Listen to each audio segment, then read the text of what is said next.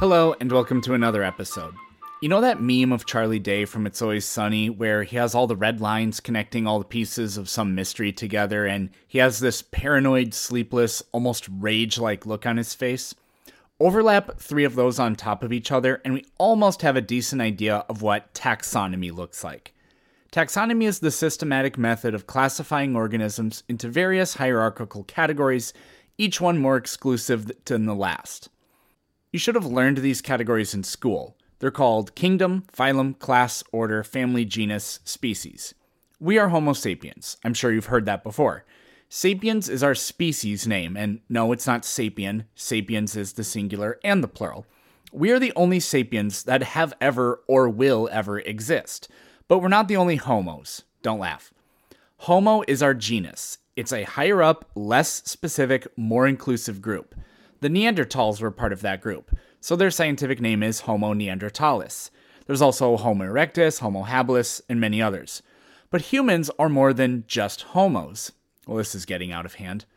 We are also hominidae, and so are all the other great apes gorillas, chimps, bonobos, and orangutans. Hominidae is our family. We, along with all of them, are part of a broader group called the primates. Primates is our order. All primates, along with many other animals, are part of the class called Mammalia, or mammals. The Mammalia all belong to a phylum known as Chordata, which is all animals with skeletons plus a few others. And the Chordata belong to a kingdom known as the Animal Kingdom. I recently had a hilarious discussion with an evolution denier who insisted humans aren't apes, and we aren't even animals. I asked him if we are mammals, to which he agreed, and I kept telling him that makes no sense, but he was impervious to facts. The whole debate is on YouTube if you want to check it out. So, as we can see, you can call a human many things an animal, a vertebrate, a mammal, a primate, and so on. This video is specifically about the broadest category kingdom. You'd think it's as simple as well, you got the plants, the animals, and the bacteria. There are three kingdoms. Oh, and fungi, four. Protists? What the hell are those? Okay, so there's actually five. Algae? Those aren't plants? Okay, six. What's that? We don't know what plants actually are? Okay, so seven. Wait, algae are plants? So we're back down to five then?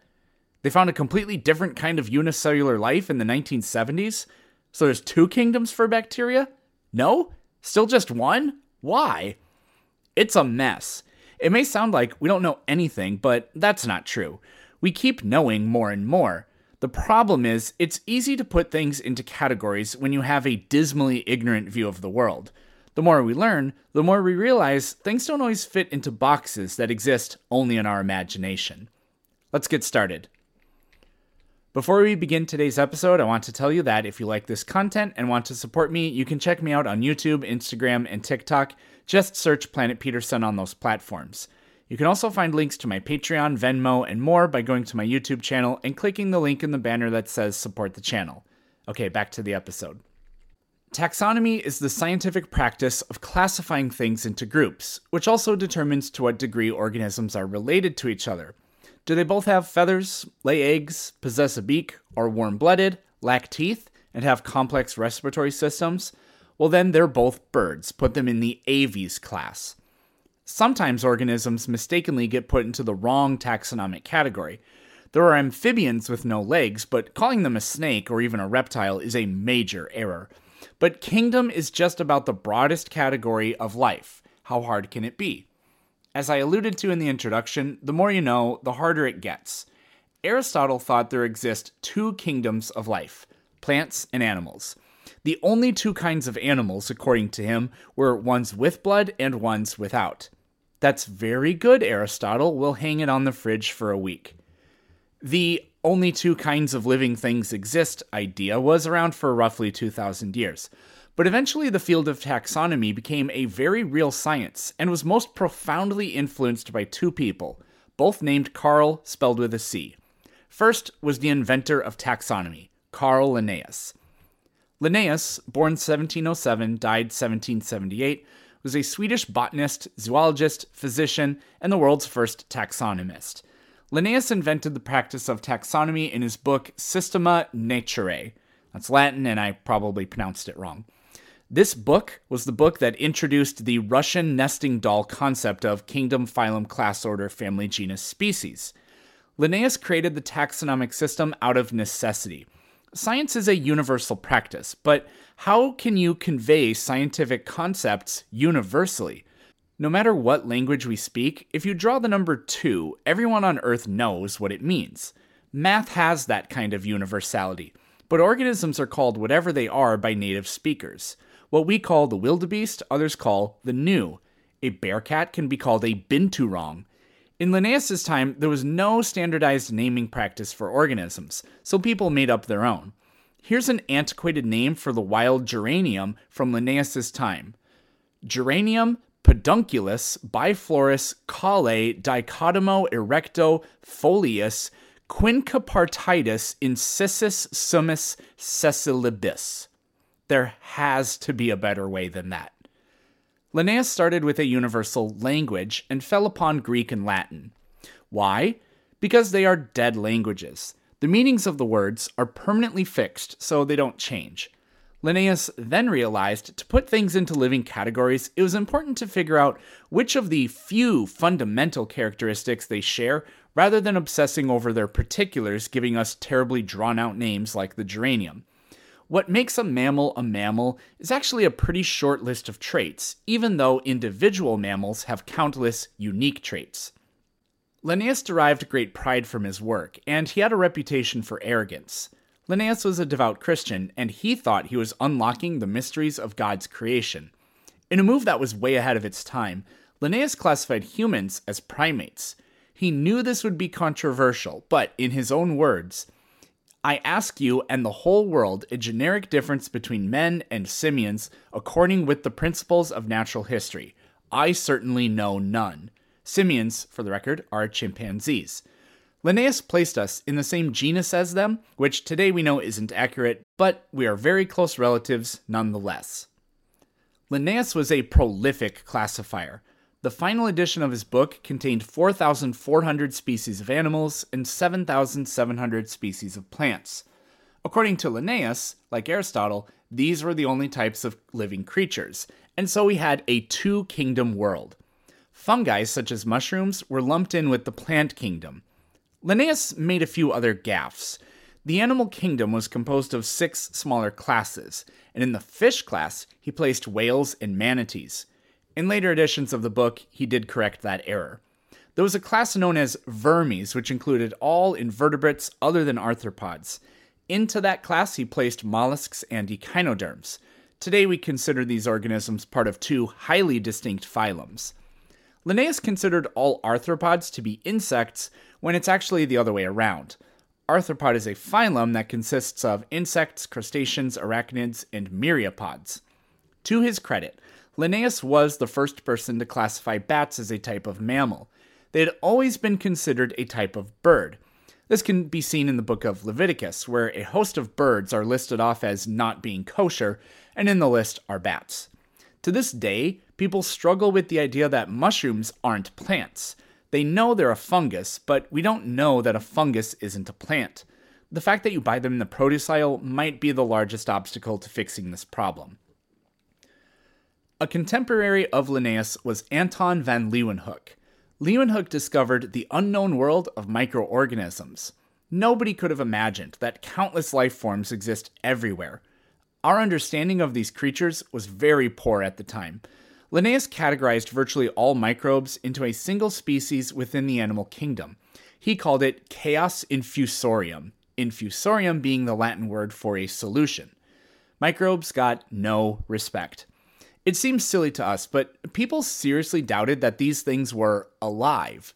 What it means to be alive or not still isn't perfectly known, but they had a much less objective concept of it in the 1700s. It was thought that spontaneous generation, which I've done an episode on, created these microbes constantly. Eventually, scientists wised up to the idea that these microbes are fundamentally different from animals or plants. To be clear, some are animals. Nematodes, rotifers, tardigrades, there are many animals nearly invisible to the naked eye. In 1860, British naturalist John Hogg proposed a new kingdom of life, the Protoctista, A few years later, German biologist Ernst Haeckel proposed basically the same kingdom but called it Protista. The name used today is Protozoa. According to Haeckel, the protists were all forms of life which are unicellular.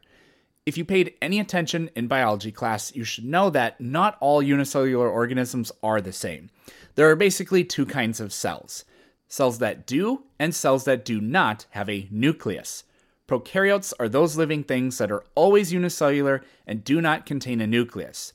Eukaryotes are living things that may be unicellular or multicellular, but whose cells do contain a nucleus. This term was introduced for the first time in 1937 by French biologist Edouard Chatton. The next year, American biologist Herbert Copeland introduced a four kingdom classification of life. The Monera kingdom would encapsulate all prokaryotes, and then the Protista, Plantae, and Animalia kingdoms were the others. And they composed all eukaryotic life. The prokaryote and eukaryote were considered empires, a higher level than the kingdom. Later, we will see the concept of empire be transformed into domains. The next expansion in the kingdom of life concept was by an American plant ecologist, Robert Whittaker, in 1969. It had been known for a long time by this point that fungi weren't plants or animals. Much of the time they were classified with the protists, but often they were just ignored. Whittaker argued that fungi must be fundamentally different and deserve their own kingdom. Fungi are a weird bunch. It is one of only two kingdoms that is composed of both single celled and multicellular organisms. Yeast is an example of a unicellular fungus.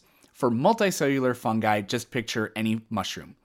This gave us two empires and five kingdoms the prokaryote empire, containing only one kingdom, the Monera, and the new, now four kingdom empire of the eukaryote. There's something important to point out here. At one point, there was only one kingdom of life. The question is, how many do we have today? Figuring out if one organism needs its own kingdom is a matter of figuring out if it's the descendant of any other kingdom. Fungi aren't a type of plant or protist. At one point, neither of them existed, and they gradually evolved separately from different kinds of precursor organisms. At what point these demarcations happen is extremely hard to figure out because the division between, for example, plants and animals probably happened before there was multicellular life on the planet. Finding evidence of that single celled common ancestor is probably hopeless, so scientists must rely on genomic analysis and the analysis of the cellular structure in today's life. With these discoveries, it seemed like we were on our way to making sense of biology and biological relationships. But then a new discovery fundamentally changed our understanding of life, and it was the most revolutionary shift in taxonomy since its invention. Carl Woese, born 1928, died 2012, was an American microbiologist. Of all the people who never won a Nobel Prize, Woese is probably the most deserved. He discovered a brand new kingdom of life that was hiding in plain sight and made biologists completely change how we view evolutionary relationships. It's difficult to look at bacteria and decipher what their traits are. Bacteria come in a wide range of shapes. Some are ball shaped, others pill shaped, and some are even spiraled. But other than that, what's there to see? If you want to know what makes a bacteria what it is, you're going to need to look inside. I'm going to try to explain this without being too technical. Almost anything an organism can do comes down to our genes. Small fragments of our DNA, genes, are read and converted into a different molecule called RNA. RNA is then used to create proteins.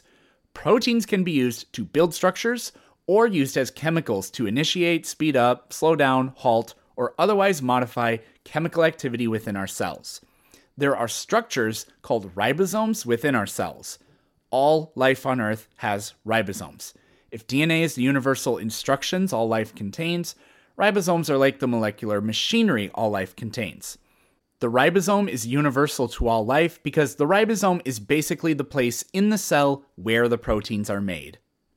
In 1977, Carl Woese discovered a type of prokaryote that has a fundamentally different kind of ribosome, composed of 68 total proteins as opposed to the 58 protein ribosome found in bacteria. Well, actually, that's not totally true.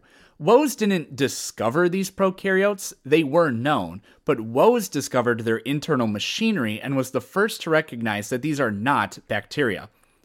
Woese named these new kind of organisms the archaea. There are other differences between archaea and bacteria. There are no archaea that can cause disease, so none of them can be called germs. Archaea can live in extreme conditions, such as boiling water, extremely acidic waters, and extreme pressures. There are some other structural differences in their membranes as well. It's hard to wrap our heads around how profound this discovery was, because the organisms we're talking about are unicellular. But the archaea and the bacteria are more different from each other than you are from a banana. The archaea was a completely different kingdom of life. Woese's discovery meant that, at one point, neither bacteria, eukaryotes, nor archaea existed. The original single kingdom biotic world was populated by a unicellular prokaryote, but it was not a form of life that lives today. We now had a six kingdom world, and for a short while, a lot of people were probably confident that now we had it pretty much figured out. A higher level of organization was also introduced the domain. There was the prokaryote domain and the eukaryote domain. The concept of domain has fallen in and out of favor, but is generally accepted today. Then it turned out more things in plain sight proved to be not as simple as we thought. What you might call pond scum also goes by the name blue green algae. Algae is a name given to certain eukaryotes that do photosynthesis, but we have no idea what to classify them as. We'll get back to that in a bit. Turns out that blue green algae is actually a kind of bacteria, cyanobacteria. The name was given long before we knew bacteria existed. Calling cyanobacteria a kind of algae is a monumental mistake. Remember, bacteria are their own separate kingdom from eukaryotes. This is a worse error than calling a cactus a porcupine, because animals and plants at least are in the same kingdom, and algae and bacteria are not. It shouldn't be that surprising that some bacteria do photosynthesis. Photosynthesis is thought to have evolved more than 3 billion years ago, 2 billion years before eukaryotic cells emerged. The problem is how do we organize the eukaryotic photosynthesizers? At first, all photosynthesizers were considered a type of plant, but in the 1800s, we learned that many microbes do photosynthesis. Some of them are even unicellular. A plant, by definition, is multicellular. Hogg, who we mentioned earlier, introduced the term Protoctista as a place for these organisms. He hated the term protozoa because it means early animal. And the distinction between if these microbes were more animal like or plant like was too blurry to give them a name associated with animals. In 1933, a biologist from London, Thomas Cavalier Smith, proposed an eight kingdom tree of life. The animals, plants, fungi, archaea, and bacteria that we've talked about were all there. His three new kingdoms were dedicated to microbial eukaryotes. The archozoa were eukaryotes that lacked mitochondria. He did away with this kingdom after only five years, after realizing they lost their mitochondria over time rather than having never had them in their evolutionary history. You can think of it like classifying snakes as non reptiles because they have no legs, but then finding early ancestors of snakes with legs and then changing your mind. Instead of the protista, Cavalier Smith introduced the term protozoa. To prevent Hogg from rolling over in his grave, Cavalier Smith gave us the other new kingdom, the Chromista. The protozoa were the single celled eukaryotes that are more animal like, and the Chromista were the single celled and multicelled eukaryotes that aren't plants but are plant like. Protozoans include organisms such as amoebas that you've likely heard of before, and others whose names you probably don't recognize, but whose images you would. Check out the YouTube channel Journey into the Microcosmos for some stunning videos of these and other microbes. The Chromista kingdom is by far the most confusing, but it is accepted today as a genuine kingdom. The Chromista kingdom includes virtually all single celled eukaryotic photosynthesizers, such as certain types of algae and diatoms. Algae, again, is a very loose term that is basically stuff that does photosynthesis but isn't a plant. You can even call cyanobacteria algae for that reason. But the Chromista also include multicellular photosynthesizers that aren't plants, such as kelp. These multicelled chromista are distinct from plants in that they have a different kind of chlorophyll pigment, chlorophyll C. They do not have multiple tissues like true plants, and their chloroplasts are located inside the openings of their endoplasmic reticulum, an organelle within the cell, rather than freely floating in the internal cellular fluid like virtually all other organelles. Cavalier Smith changed his mind about the Archozoa and got rid of them, but then also betrayed Carl Woese and said, no, the prokaryotes are one kingdom. That was in 1998. The most modern kingdom of life model was proposed by multiple scientists in 2015 and contains seven kingdoms the bacteria, archaea, protozoa, chromista, plantae, animalia, and fungi. Modern high school textbooks commonly use the six kingdoms corresponding to the 1977 Carl Woese model. There are alternative ideas about kingdoms, including if we should even use them, but I won't be getting into those. Science is always changing, and so our concept of how many kingdoms there are will change too. Woese himself in the 90s thought the eukaryotes should be considered one giant kingdom after first proposing five eukaryotic kingdoms. It's hard for me to imagine we redefine or break apart the animal, plant, or fungi kingdoms, but those pesky microbes are always fair game for a revision. Keep your eyes peeled. This podcast might become out of date very soon. Thanks for listening.